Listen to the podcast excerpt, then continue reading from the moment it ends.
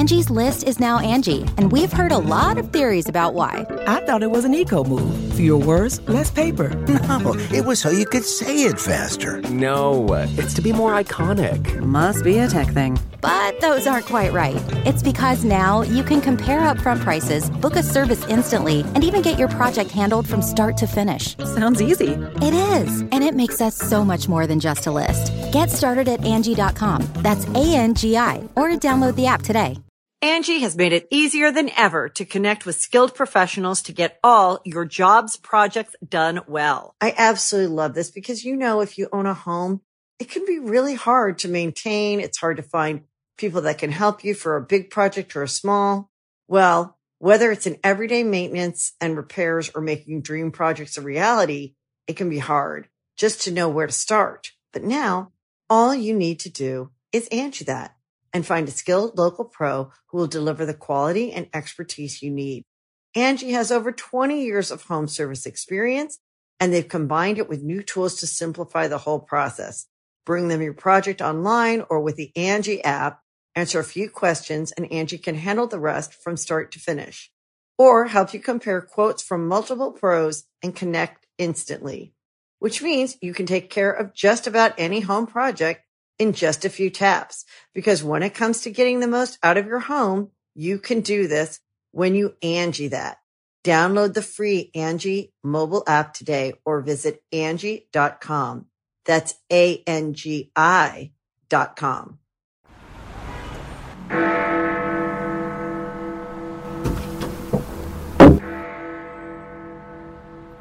Alexa, who is Adam Ferrara? Adam Ferrara is an American actor and comedian known for playing the roles of Chief Needles Nelson on Rescue Me, Sergeant Frank Fiorelli opposite Edie Falco on Nurse Jackie. He was a co-host on the U.S. version of Top Gear. He has had three Comedy Central specials and his new album is called It's Scary in Here. Adam's new podcast is a big hit and available everywhere. Sounds like it could be funny. Sounds to me like 30 minutes you'll never get back.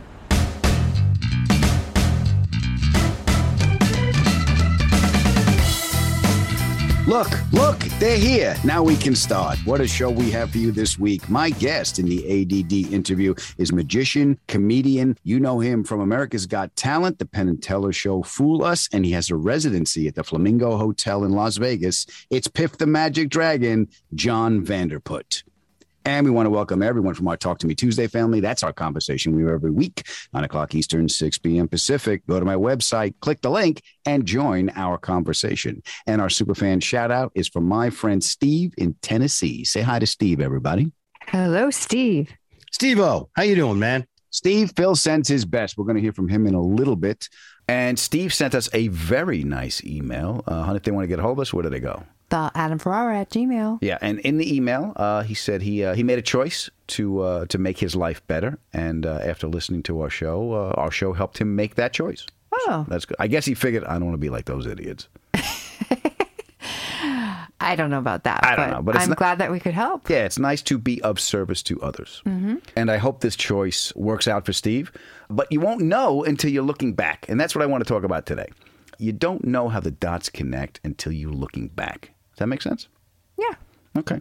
Yeah, it makes more sense looking backwards than uh, than it does when you're trying to discern what's going on in the moment. I think. Yeah, if that didn't happen, then this didn't happen. If that didn't happen, then this didn't yes. happen. And look, look where it led me to, right?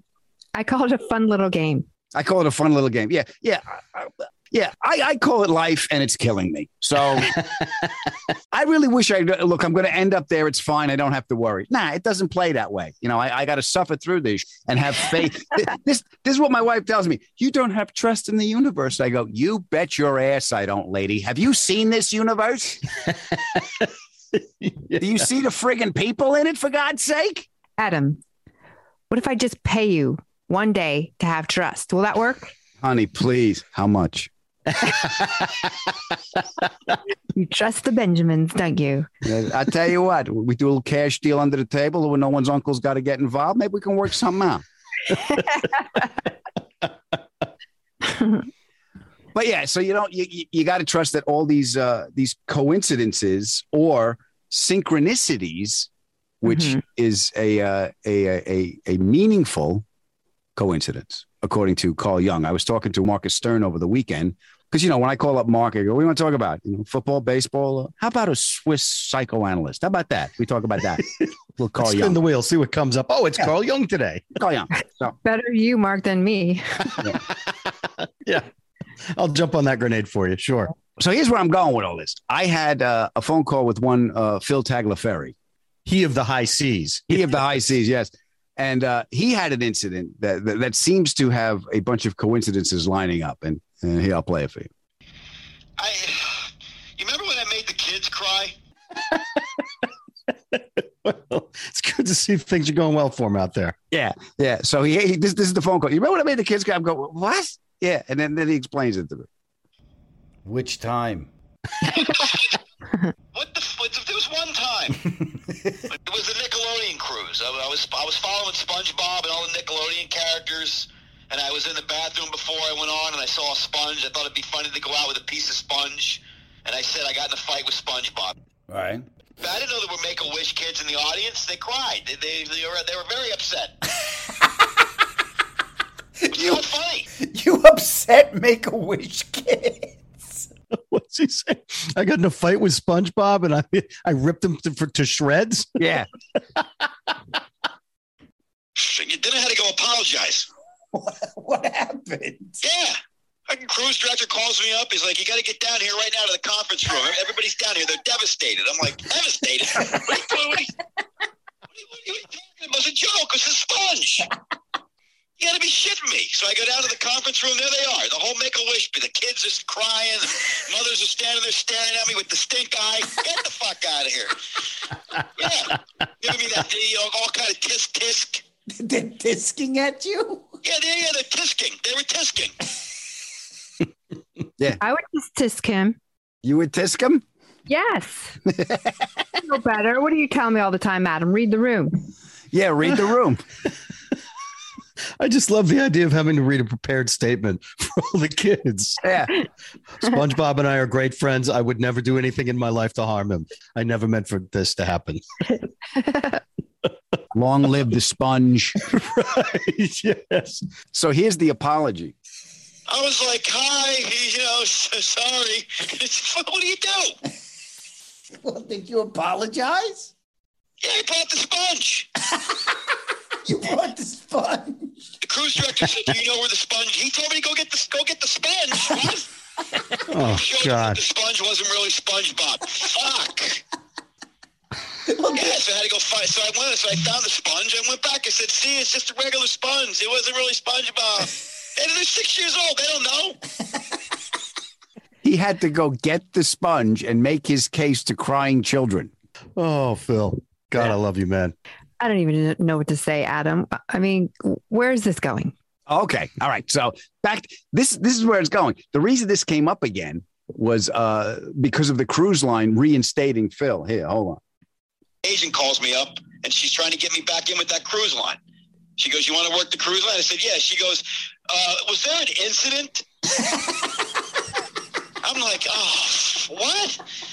But there were kids make a wish. I went, "What?" I went, "Oh my god, what, what is that stamped to my record?" Jesus.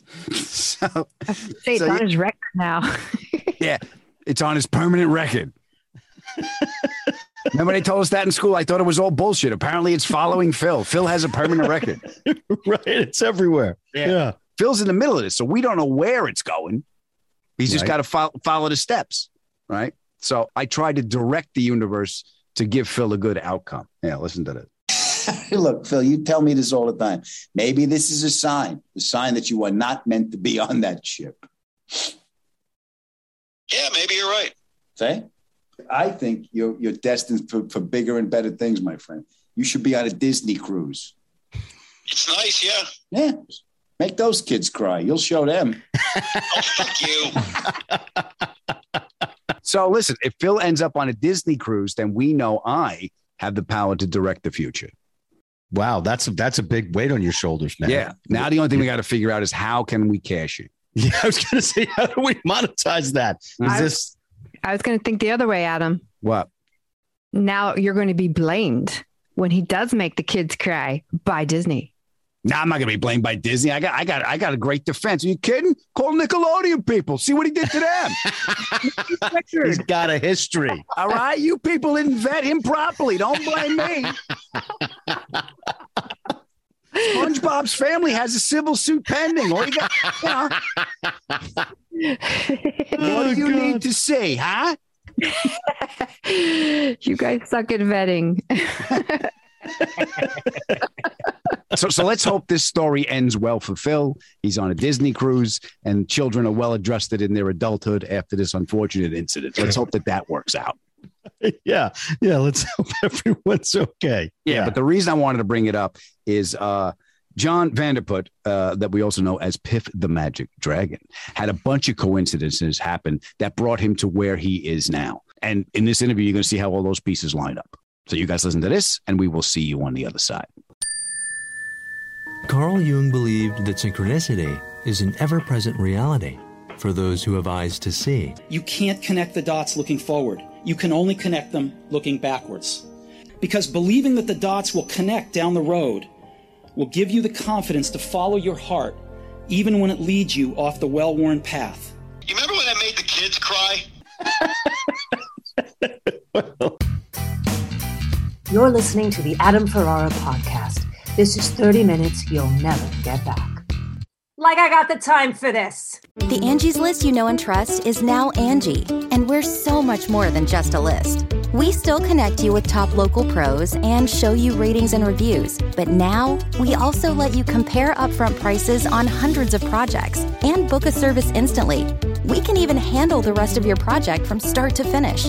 So remember, Angie's list is now Angie, and we're here to get your job done right. Get started at Angie.com that's A N G I, or download the app today. Angie's list is now Angie, and we've heard a lot of theories about why. I thought it was an eco move. Fewer words, less paper. No, it was so you could say it faster. No, it's to be more iconic. Must be a tech thing. But those aren't quite right. It's because now you can compare upfront prices, book a service instantly, and even get your project handled from start to finish. Sounds easy. It is, and it makes us so much more than just a list. Get started at Angie.com. That's A N G I, or download the app today. Hey, come see me on the road. I'll make you laugh. July 1 and 2, I will be at Cobb's Comedy Club in San Francisco. July 8th and 9th, I'll be at McGuire's Comedy Club in Bohemia, Long Island. July 10th, I will be at Soul Joel's Comedy Club in Jefferson, Pennsylvania. And July 22nd and 23rd, I'll be back at Uncle Vinny's Comedy Club in Point Pleasant, New Jersey. There's a link for tickets right here in the show notes, as well as a link to t shirts and my YouTube special. So please check it out. And if you can make any of these gigs, please come up and let me shake your hand. And thank you for all the love and support you've shown me and this podcast. All right, go on, get out of here.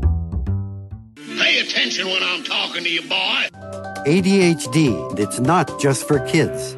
Nice boy, but doesn't listen to a word you say. Welcome to the ADD interview. It's not that you're not interesting, it's just that I can't focus. And my guest this week is. Oh, look, a bird! My guest this week is a comedian, magician, and mythical beast.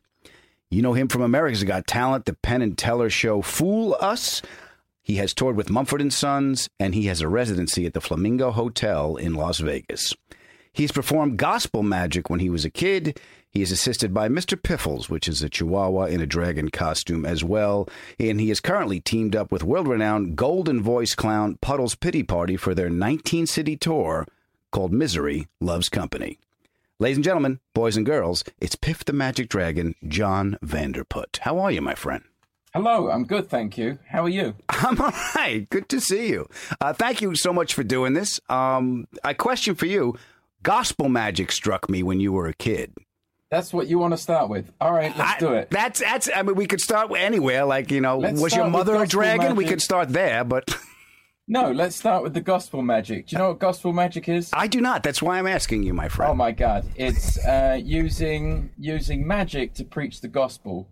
Okay. But unfortunately, the magic tends not to be that great. So it's like this: this green handkerchief represents uh, the blood of Jesus. Right. This uh, white handkerchief represents the Holy Spirit. Mix them together, and you get a blue handkerchief, which uh, represents um, some sort of horrifically uh, trite analogy. So okay.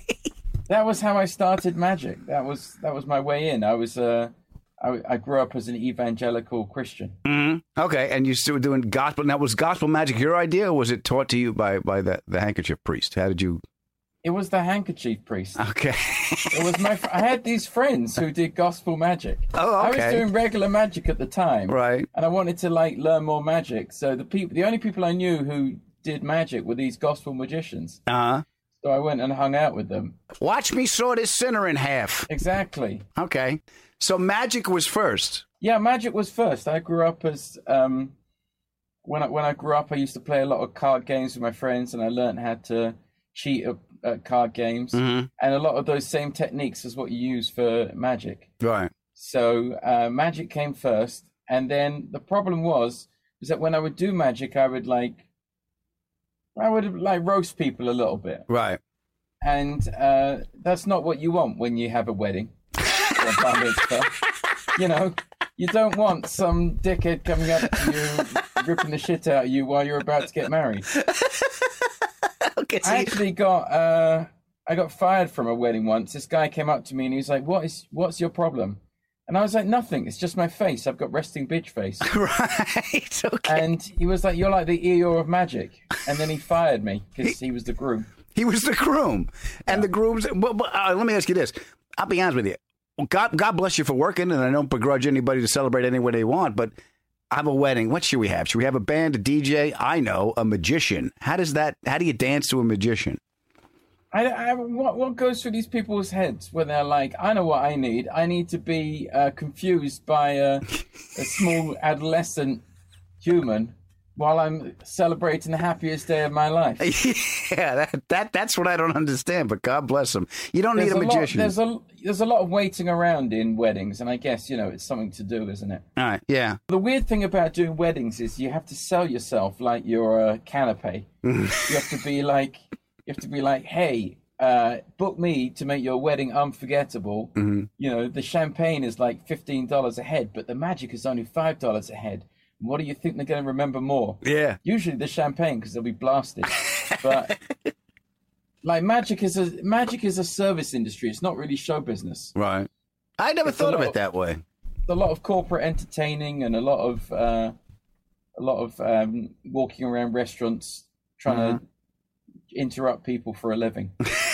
yeah. Well, let me ask you this: Did you have your love of magic? Was it was it taught to you? Was something you observed? Was there magic in your family? No, no. Nobody in my family is in show business at all. Okay.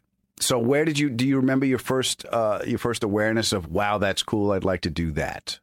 I remember the opposite. I remember going, "What the hell are these people doing?" because when you look at magic, it's just like the most bizarre world. Like you get these guys pretending to have these uh, mythical powers and then using them to find the four of spades. Right? Yeah, yeah. Yeah. I used it's to love, not... I think we have a mutual friend, or oh, we did have a mutual friend, the amazing Jonathan. Yeah, he just passed away, sadly. He sadly passed away, but uh, I always liked him, and we did our. I did my first special with him. The Comedy Central had their first rounds of specials, and it was me, Amazing Jonathan, Andy Kindler, and a couple other guys. So we shot. I think we shot on the same night, and uh, I just loved his approach to it because he was just he was just taking the piss out of all of it. You know. Yeah. Yeah. yeah exactly. And uh, you know, I think it's difficult to take yourself too seriously as a magician. Yeah. Hence why uh, a magic dragon makes as much sense as Criss Angel. yes. Oh, we're going to get to the dragon part, but I wanted to start at the beginning because you were doing magic and then you got ill as a child. Uh, you had a, an acute pancreatitis. You were studying um, computer science because your parents were like, "Look, yeah, right. We don't know. We don't know how a, a blue handkerchief represents Jesus. Maybe you need something to fall back on." Exactly they said go to university, then you can do whatever you like mm-hmm. afterwards. Okay. So I went to university, got a computer science degree, uh, which I'd never used. Mm-hmm. And and then yeah, I got this. I started like getting these stomach pains, and suddenly I had pancreatitis for four years. Mm. So I kept not dying every every three months. It's a it's pretty brutal that thing. Mm-hmm. But then it said uh, in the article I read, it said you had to make a choice. Do you have any recollection of of how that choice came about?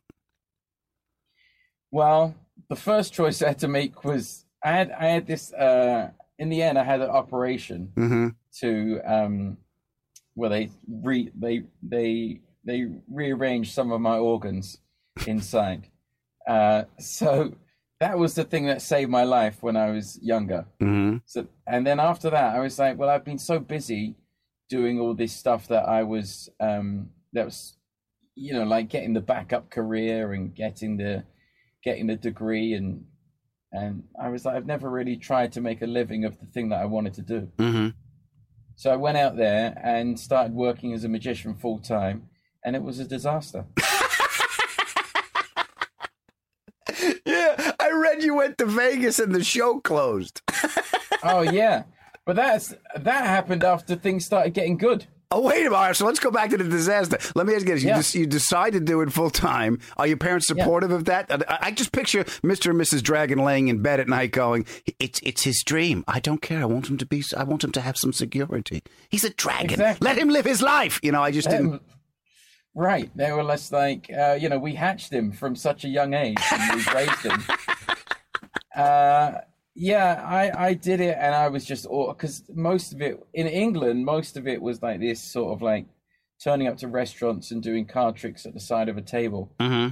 And yeah, I mean, like I'll give you an example of how bad it was. I went up to this couple and I said, "Hey, do you want to? You know, I'm the magician here. Do you want to see a card trick?" And the guy was like, "My wife just asked me for a divorce.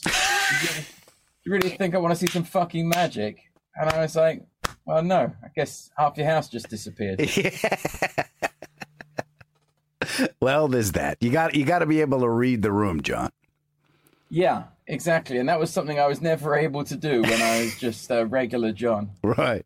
So okay, so you things. How did things get good, and how did you get to Vegas before the show closed? Yeah. Right. Uh, uh, first thing was I went to a costume party and I said to my sister, I need a costume to wear. And she said, I got a dragon out found under my bed. Now, I asked no more questions. Good, smart man. I was like, okay, let's just accept that for what it is. Uh, I said, okay, can I borrow your dragon outfit? And I did. Walked across London in this dragon outfit, arrived at the party. No one else was in costume. It was just me. Just you. Okay. Yeah. Were you and, set up uh, or just did you misread the invitation?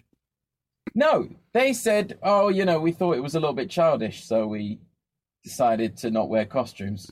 And I was like, well, you could have told me. You right. Know, yeah. Just walked across London. You could have at least done the polite thing and t- told me. so I go to this party. and there the whole night. I'm drinking red wine in the corner, being being appropriately bitch faced. Right. At this point, you know, for the one time in my life. And one of my friends comes up to me and she says, "You know, you could do this in your act. You could be Puff the Magic Dragon."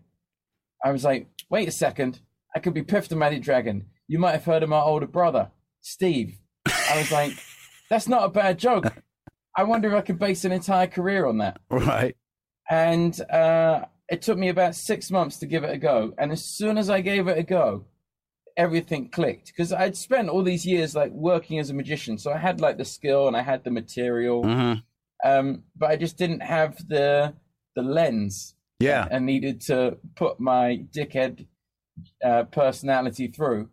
And as soon as I did it, my friends were like, "Oh, this is great! Because before you were just a dickhead. Now you're a dickhead in a dragon outfit. This is hilarious."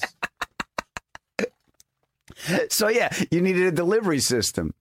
Exactly. Yeah. Let me ask you: putting on the in the did it? How did it change your performance? Did you have a little bit more freedom because you're wearing a dragon costume? it's very difficult to punch down when you're wearing a dragon costume. Right, that's true. You know, so it meant that everything I was saying before uh, was somewhat softened by the fact that people didn't have to take me that seriously. Mm-hmm. You know, before I used to wear like a suit and tie. I looked like a, uh, you know, some sort of like hedge fund analyst. Right. And uh, it was a bit like, why is this guy insulting me? And then as soon as, as soon as it's a magic dragon insulting me, it's like, great you know, I, I, I used to have to go to these gigs. I used to do these like corporate mix and mingles. Mm-hmm. So for you know, for a bunch of like real estate people or a bunch of mortgage brokers, they'd hire me to walk around the room and do card tricks while people are having cocktail hour. Yeah. And I was awful at it. I was just like standing in the corner, like just trying to find the canapes. and then as soon as I started doing it in a dragon outfit, people would come up to me and they say, "What? What are you doing?" Right. And I'd be like, "You none of your business." and then they were like, "No, seriously, why are you here?" And I said, "You don't want to." You, don't want to talk to me. And then uh, I had people begging me to perform. Uh-huh. So it worked out. It worked out pretty well. None of it was intended. Right. Well, then, and then how did you get uh, to Vegas? So I did a show Here's a weird thing about Vegas. Uh, I was I was seeing this girl for a long time. That's not a weird thing in Vegas. No, this is in this is in the UK. Oh, I don't think it's a weird thing in the UK either. But go ahead. It's going to get weird. so, all my life, I was like, "There's no, you know, the idea of a Vegas magician was so far away from what I was doing mm-hmm. or imagined that I would ever be doing." So I'm seeing this girl, and her parents hate me, just hate me. But we keep seeing each other. So eventually, I'm like, we I should sit down and talk to this to the mother and and see if I can straighten things out a little bit. Mm-hmm. So I sit down and I say, look, it's going pretty well between uh, me and your daughter. Um, I may be here sometime. Maybe we should learn how to get on. Okay. And she said to me, "Well, the thing is, we feel like you're gonna uh, you're gonna get more and more successful. You're gonna land a show in Vegas. You're gonna move countries, and you're gonna break our daughter's heart." And I said to them, "If I can promise you one thing, it's that I would never, ever." Have a show in Las Vegas. I mean, look at me. I'm a guy in a dragon outfit. How is that going to work in the land of David Copperfield? And then, you know, cut to 10 years later and everything they said came true. okay. It was brutal. I was, oh, shit, she was right. Whoops. Have Now, I have to ask, did you apologize? I have I haven't yet said uh, that uh, you were you were correct, but then I didn't break her daughter's heart. Oh, you didn't. Oh, had what? No. Did she not go with you? No, she we she decided that she liked the UK, and I decided that uh, it was time to leave. Okay. Because England doesn't really take magic as seriously as America. Mm-hmm. You know, America has a place for uh, you know the the ridiculous shirts and the and the wind machines. Yeah. Uh, England, it's not so much. Okay. So I realized that America was the place if I wanted to um, to take the next step as a magician. And at the time, I did a show called Penn and Teller Fool Us, which is where they get these magicians from all over the world to come do a magic trick in front of Penn and Teller, and Penn and Teller have to try and figure out how it's done. Mm-hmm. And if you fool them, then you win a trophy, and if you don't, you go home empty-handed. So I do this thing, and uh, I don't fool them. I, I go on it. Every everyone's all excited. Uh, I'm funny on this show, but I don't fool them. So I leave and I think, oh, well, I just failed. That was it. It's over. Mm-hmm. There's no, you know, that was just one of those things that another missed opportunity. So it comes out on a Saturday night at 8 p.m. on the equivalent of like NBC. Uh, and everything blows up. My phone blows up, my emails, my Twitter, everything just goes crazy. And uh, turns out that as a magic dragon, it's much better to lose uh, than it is to to succeed at things. everyone, everyone just loved the fact that I was on it, didn't really give a shit, and went down in flames. Uh-huh. so that was like my first big break on uh, TV, and there was a producer watching that, and I was in Australia doing a show, and this guy was like, "Hey, I'm I'm in Australia." Uh, we're, we're doing a show in Las Vegas and we want you to be a part of it. Can I cut, you know? Can I come and talk to you? And I was like, yeah, yeah, yeah. As if this yeah. is like one of those emails that you get that uh, you end up losing your life. Yeah, you're, you're, you're related to a Nigerian prince. Exactly. So the guy comes, sees the show. I have dinner with him. He's like telling me about how he wants me to come to Vegas. I'm like, oh, okay, that's great. You know, that's I'm going to go back to England now. And then he meets my agent in New York, and my agent's like, no, this guy's serious. So I was like, shit, everything this girl's mother has been saying is now coming true. You're a dragon and she's a witch. yeah, exactly. So, uh, so that was 2013. Mm-hmm. So I packed up all my stuff, signed a 10 year contract, moved to Las Vegas. And on day one, I was in this show and I was like, oh, I don't think this is going to last. Why? It was like a small part of right. this big show. Right. And, uh, you know, in Vegas, it's like there's only an, there's, there's a narrow window of success. It's a lot and, like life, baby. Exactly. And, and, and I was looking around at the amount of people who were in the show and how much the show cost. And I was speaking to a few people and the break even for this show was selling 104% of tickets. Mm. Now, I don't know much about math, but I know that if you have to sell 104% of something to make no money, you're in trouble. Yeah. So uh, immediately I started getting my green card. And then six months later, the show went down in flames. Right. Uh, and I and I was uh, stranded in Las Vegas because you know you know this this is funny about green cards. You apply, and then if they let you, they say yes, then there's this weird period where they send you a I can't even remember what the card is called. It's like an exemption to work. Yeah, it's a visa, work visa. It's a work visa, something like that. But it takes three months for you to get it, and you can't do anything yeah. while you're waiting. So I was just there, sit, sitting around broke, waiting for this work visa to come in, unable to leave the country, going, "Oh, uh, well, this isn't quite what I expected. okay. So then I, I assume you got your green card. Yeah, I got the green card. And the good thing was, was that when I was in this show in Vegas, um, everyone in Vegas came to see the show. Mm-hmm. And I was, I was shooting my dog out of a cannon at the time. Uh, is that is, is that the chihuahua you have now? Yeah, that's the chihuahua I have now. We did a bit where he would um, it was like a bullet catch. Mm-hmm. So I would get somebody on stage to uh, hold a gun to his head and and be like, he's going to catch the bullet. Just put pull the trigger whenever you like. Mm-hmm. And uh, and then eventually we shot him out of a cannon each night, and um, he died, and then he got resurrected. uh, in the hands of the audience member who just shot him in the face. So it was it was a memorable bit, to say the least. But the best thing about it was, I was rehearsing this for, for two months in this big, you know, they had this um, this big like rehearsal studio. Mm-hmm. And the thing about comedy is, it's not funny without an audience. True. It's just saying stuff, and if the people who are watching don't think it's funny, then it's uh, it's a big problem. So I was rehearsing with this uh, this crew and this crew were just like, who is this dickhead Who's pointing a gun at his dog and shooting him out of a cannon? This is going to go down in flames. So everyone hated me for two months. Mm-hmm. And then the show opens and the, the whole act just kills immediately. And uh, suddenly everyone was like, oh, I guess it was funny. But most of those people had left. So they were just like, in their minds, I'm still the dickhead who was pointing a gun at a dog's face. Right.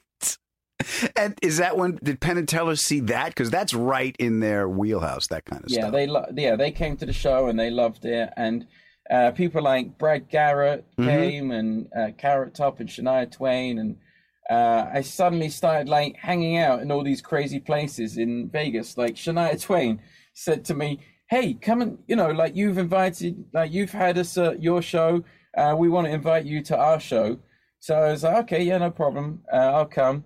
And then, you know, these like crazy high profile people, they have like a whole team of, you know, they sure. have like security managers, every, everything. So this, the secure, I'm like dealing with her security to arrange coming. Mm-hmm. And the, this guy, he says to me, so you're going to be in the dragon outfit? and just jokingly, I was like, what, is that a request? And uh, he was like, hang on a second.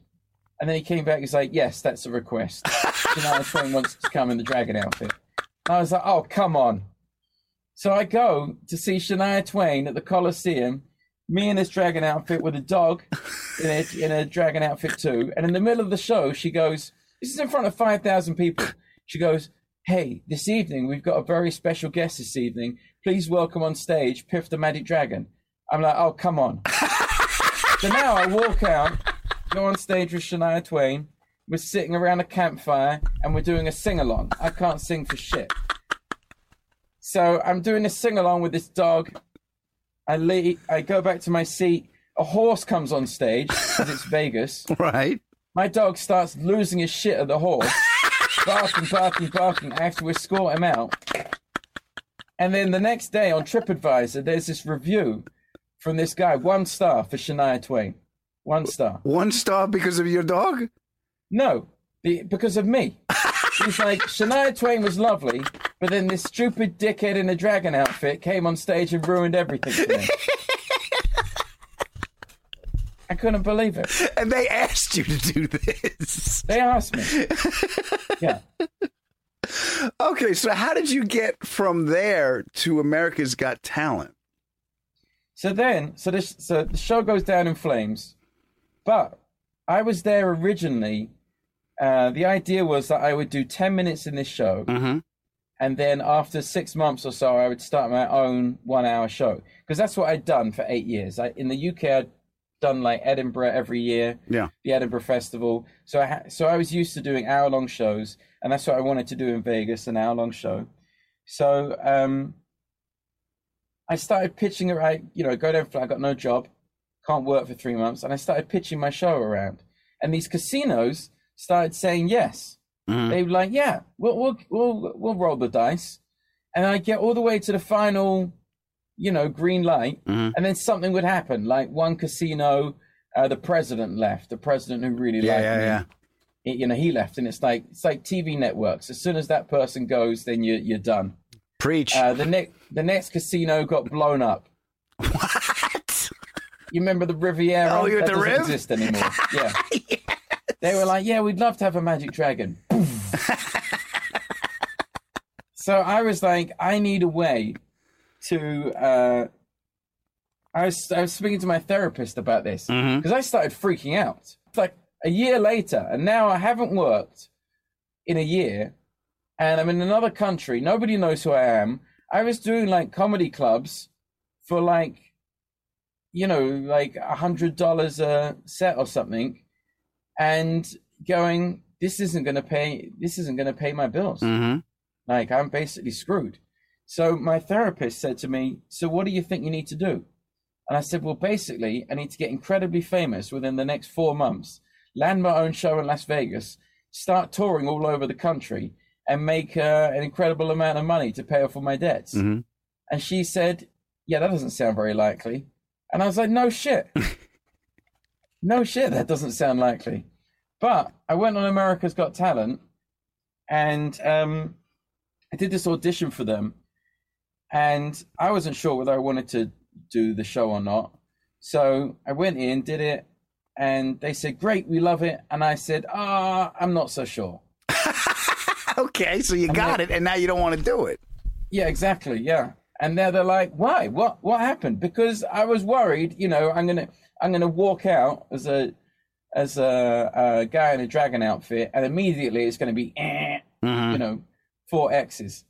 So I started saying to them, well, uh, I'm not sure how it's gonna go. Uh, you know, I I don't know. I mean, if it goes badly, it's always going to be there forever. And they said to me, they said, look, if it doesn't go well, we'll just burn the footage. Mm. And I was like, well, might as well give it a shot then. So I flew, I was in Vegas and I had to be in London the next day for my only gig of the year. Mm-hmm. You know, I had like one gig in London. So I flew from New Vegas to New York overnight, didn't sleep, got off the plane, went to the studios. Um, I was like hungry, tired, grumpy, uh, perfect, perfect material for a, a dickhead dragon. Go in there, and there's this guy called Nick Cannon who I have no idea who he is. And he's like, So, you know, you think this is a million dollar act? I'm like, Hey, buddy, I just woke up. I'm just trying to find pizza on my way out of here. And then I go on and I start, um, you know, I start doing this stuff and I, I start just like they they they ask these questions, and I just start being um, just being rude, right? like, uh, and and the audience starts laughing, and I'm like, oh, hang on a minute.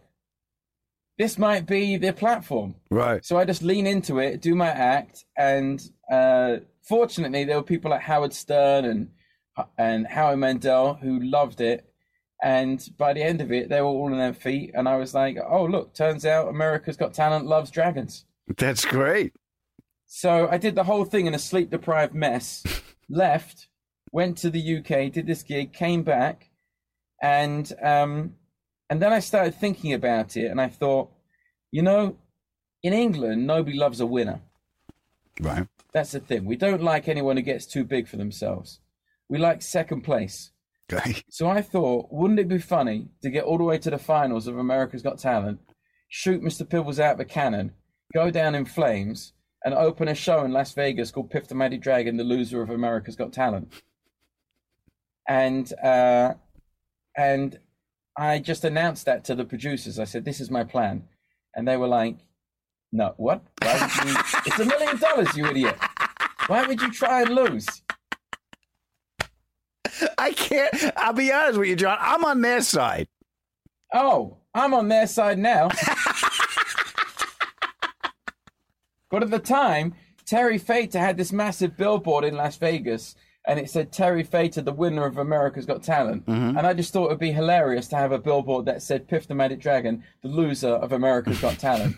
and uh, I took it too far for a joke. oh, let me. But, uh, yeah, I got I got all the way to the finals of this of this thing, and then suddenly uh, I was like, oh, I've actually got a chance to win this thing. But it was too late because I committed myself to shooting a dog out of a cannon. Right. And that is not the way to win America's heart. No. So, but but but did you bring the dog back to life on the show? Yes. Uh, and they, they still didn't care. Lazarus did nothing for them. Well, the problem was was that I screwed up the magic trick of making the dog appear, and they all saw where the dog came from on uh, live TV. Ah. So, because the thing is, is that, you know, you have like everything's live mm-hmm. in that show, and you have like an hour to rehearse. Right. So, uh, we had, I had a little bit of a magic snafu. And the problem with magic is it's binary. Mm-hmm. It's either on or it's off. Yeah. It's either magic or it's not. It's not like comedy mm-hmm. where things, uh, you know, you can have like A jokes, B jokes, C jokes, and you know a nice c joke will see you through a, a period of audience silence no this is either uh, it works or it doesn't yeah so, yeah but it, it, obviously worked man you're still in vegas you still got your residency you're starting this whole tour i have please yeah. please uh, excuse my ignorance i'm not familiar with Puddles Pity Party uh, how did you meet him he was uh, we met in doing the edinburgh festival mm-hmm doing Edinburgh Fringe and touring Australia. He he was like doing hour long shows as well. And we had the same agent, and eventually our agent was like, "Hey, you two should tour with each other." Mm-hmm. And we were like, "Yeah, great," because you know what touring is like. It's it can be miserable on the yeah. road. Yeah, I even talk, I got friends that are touring bands and stuff. I go, at least you two, you guys have each other, you know. Right. You know, right. me, it's just me and me and me, and I've I've had it with me, John. Oh, I'm done with myself. Uh, yeah, let me ask you, yeah. you, you, you, ever like be, get road burn when you stay out too long? You, just, you put the suit in a chair and just unload on it like you reptile son of a bitch, you've ruined my life. Exactly. Yeah. Yeah. I always said to myself, because uh, I was just like, what the hell am I doing now? I'm a guy in a dragon outfit. how, what, how did this happen? Right. And I was always like, you know, when this starts burning out, then uh, I got to get out of it pretty quickly. And it hasn't happened yet. Good. But uh, there is you know, in 10 years' time, if I'm there with a with some sort of like taxidermy dog still doing the same shtick, then it's uh, it's time. Well, no, you do change it up. I saw a lot of the stuff you do online when I was uh, when I was doing my research on you. I do like the fact that uh, that you're friends with uh, Penn and Teller because it does fit that, yeah that attitude. Yeah, they've been mentors to me over the years because mm-hmm. that because you know, as soon as I finished America's Got Talent, like the next day, I got a show at the Flamingo, mm-hmm. um, and I was I was just out of my depth, and I was like, oh my god, what do I do now? And those two just adopted me, right? And they've uh, sort of like guided me through the whole living in Las Vegas, having having my own show. Yeah, they've taken they've been like mentors and best friends to me. So, you know, which is amazing because I grew up watching them.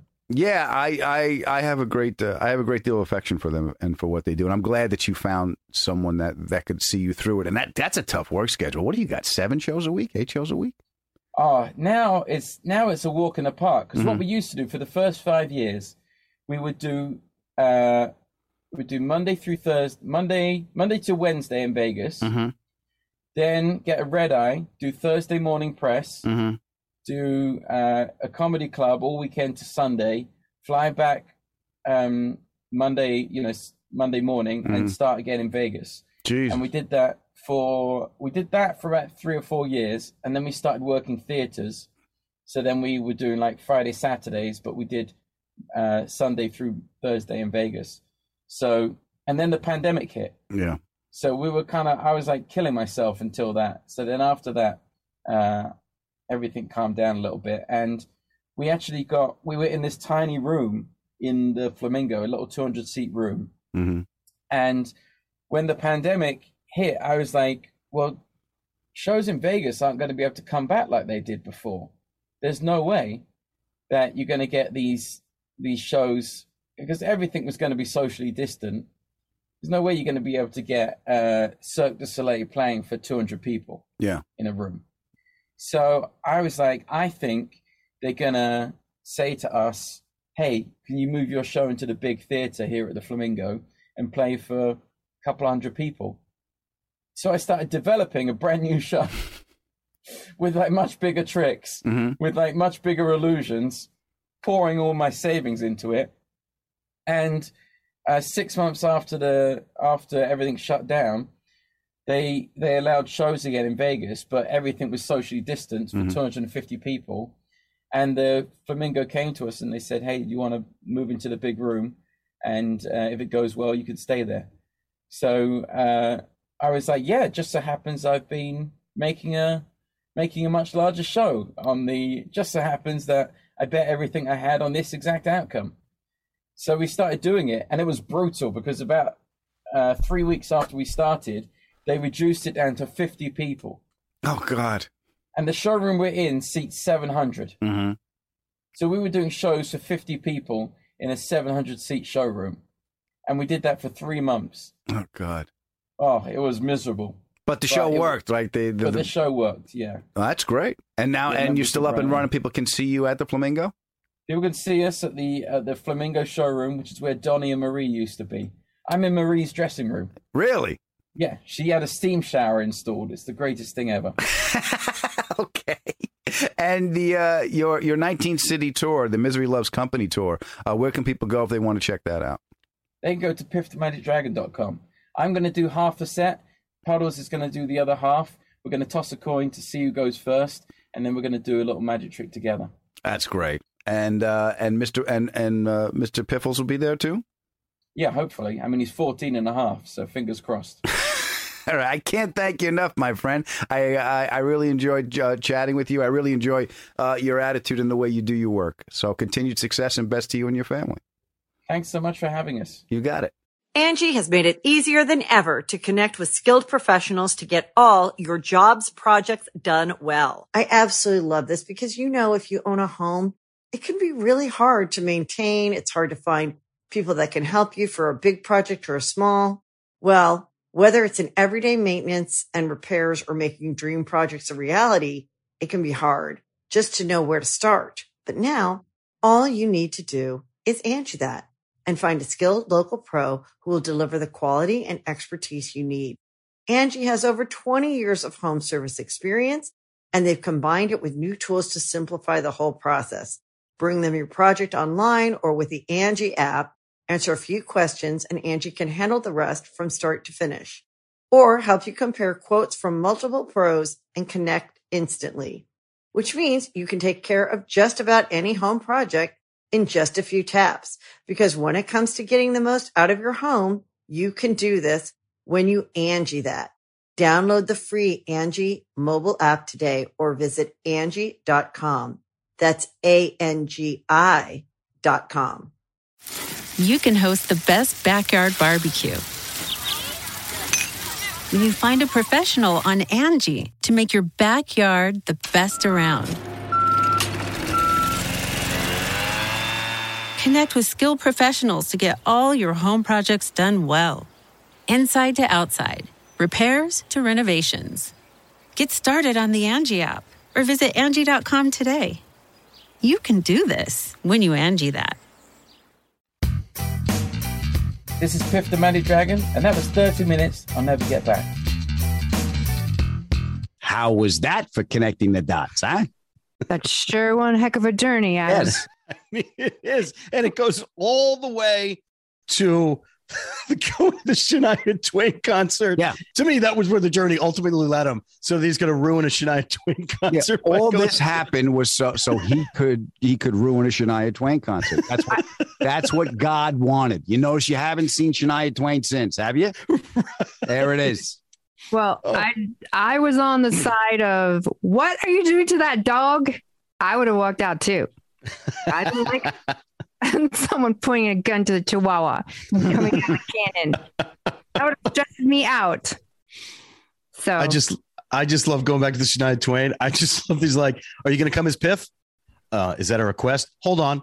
Yes, it is a request. Please come as Piff. It's like, seriously, I can't just go to the show as me, yeah. man. You gotta have me dress up really outfit. And he did it. He put he put on the freaking dragon outfit. He got in a cab. He grabbed the dog. he dressed up the dog. Oh man! Well, if you're gonna go, you got to go all in. And he know? didn't know she was gonna bring him on stage. He's just like his whole night consists of this. Like, oh, for God's sake, that, that yeah, that's his whole night.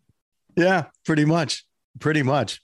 And it's great because he already. And I went back um, when I knew we were gonna have him on. I went back and watched some of his stuff from America's Got Talent, and he does have that resting bitch face. You know, mm-hmm. it's just always sort of like disgusted with everything that's going on.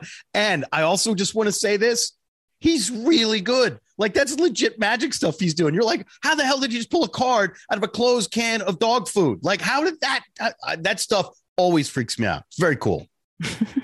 yeah, he's a great good magician. He's a funny dude, and the fact that I like when he goes, "I need a costume and his sister goes, I have a dragon costume under the bed. I stopped asking questions. I just stopped asking questions and I put it on. And then he gets there. There's no costume party. It's just him in a dragon outfit. Well, he didn't get the memo, Adam. Yeah. And then someone said, Yeah, you should do your act with this. And he's like, ah, okay. And then one thing led to another. So he just kept going. I mean, he flipped out. He was he was in he was in the United States. He couldn't work. He had no money to pay his bills. He's got to shrink because he's flipping out. And he says, listen, I got to get really famous in four months, tour internationally and pay all my bills. And the shrink went, well, that's not likely to happen. But it did. It did. Yeah. Mm-hmm. Next yeah, thing, you know, you know what the next thing is for him? A Disney cruise. You watch. Phil's gonna be like, I got bumped for a dragon. Are yeah. you kidding me? to shoot um, SpongeBob out of a cannon. Yeah, that's gonna that's gonna be the call I'm gonna get. A, a fr- it was between me and a dragon. It was between me and a friggin' dragon. I would take the dragon. Yeah, but then, but and, and you look at what he had to go through. I mean, I was when he was doing like magic is a service industry. I just thought, oh, I never thought of it that way. That was a great phrase. It really was. But he also, when he was in that sort of phase and he was doing the magic at a wedding. Yeah. I, I, I listen, I've never been married, so I haven't had that conversation of what kind of entertainment we want to have the wedding. Did you guys consider having a magician? And would you have fired the magician during the wedding? Adam? No, I, I, I was nervous about having my family at the wedding. What, are you kidding me? Well, Mark, you don't, you be, don't... Mad, you, don't be, you don't be magic. If I had my fa- the, the, family was at the wedding, it'd be like none of my cousins tried to sleep with the bridesmaids in the coat closet. that would have been magical if I didn't have to put that fire out. yeah, honey. Well, nowadays people like to outdo each other at weddings. Yeah. So I think that's part of it. They're like, "Oh, did you hear what they did at that wedding?" Oh, you know, right. They try to really outdo each other. Mm-hmm. I just I had a comic who killed SpongeBob. Top that. and you know, the, the wife's family's going to be, you know, he wanted the comic that killed SpongeBob. I said, what about a harp player for the Viennese hour? Right. You know what that reminds me? Remember Brent Ernst's story? Just, just, just play the, play the fucking harp. You know, just, I'm on break. You're here for 40 minutes. What is do you are on break? Well, on break. I, I went to a wedding where there was a psychic reading. Really? Yeah, I thought, oh, that's kind of interesting. how funny would be how funny would be if, if psychic at the wedding and he's telling everyone if you bought gifts hold on to the receipt i don't have a good feeling yeah yeah it's not going to work out the way you think it is kids uh-huh. oh man but no you're right like he had so much stuff like so many headwinds and he just didn't let any of that deter him yeah you know he just kept following his his gut and his instinct and was like, I'm just going on this path. And I I have faith in my own abilities and and faith, I guess maybe faith in the universe that it was gonna work out his way.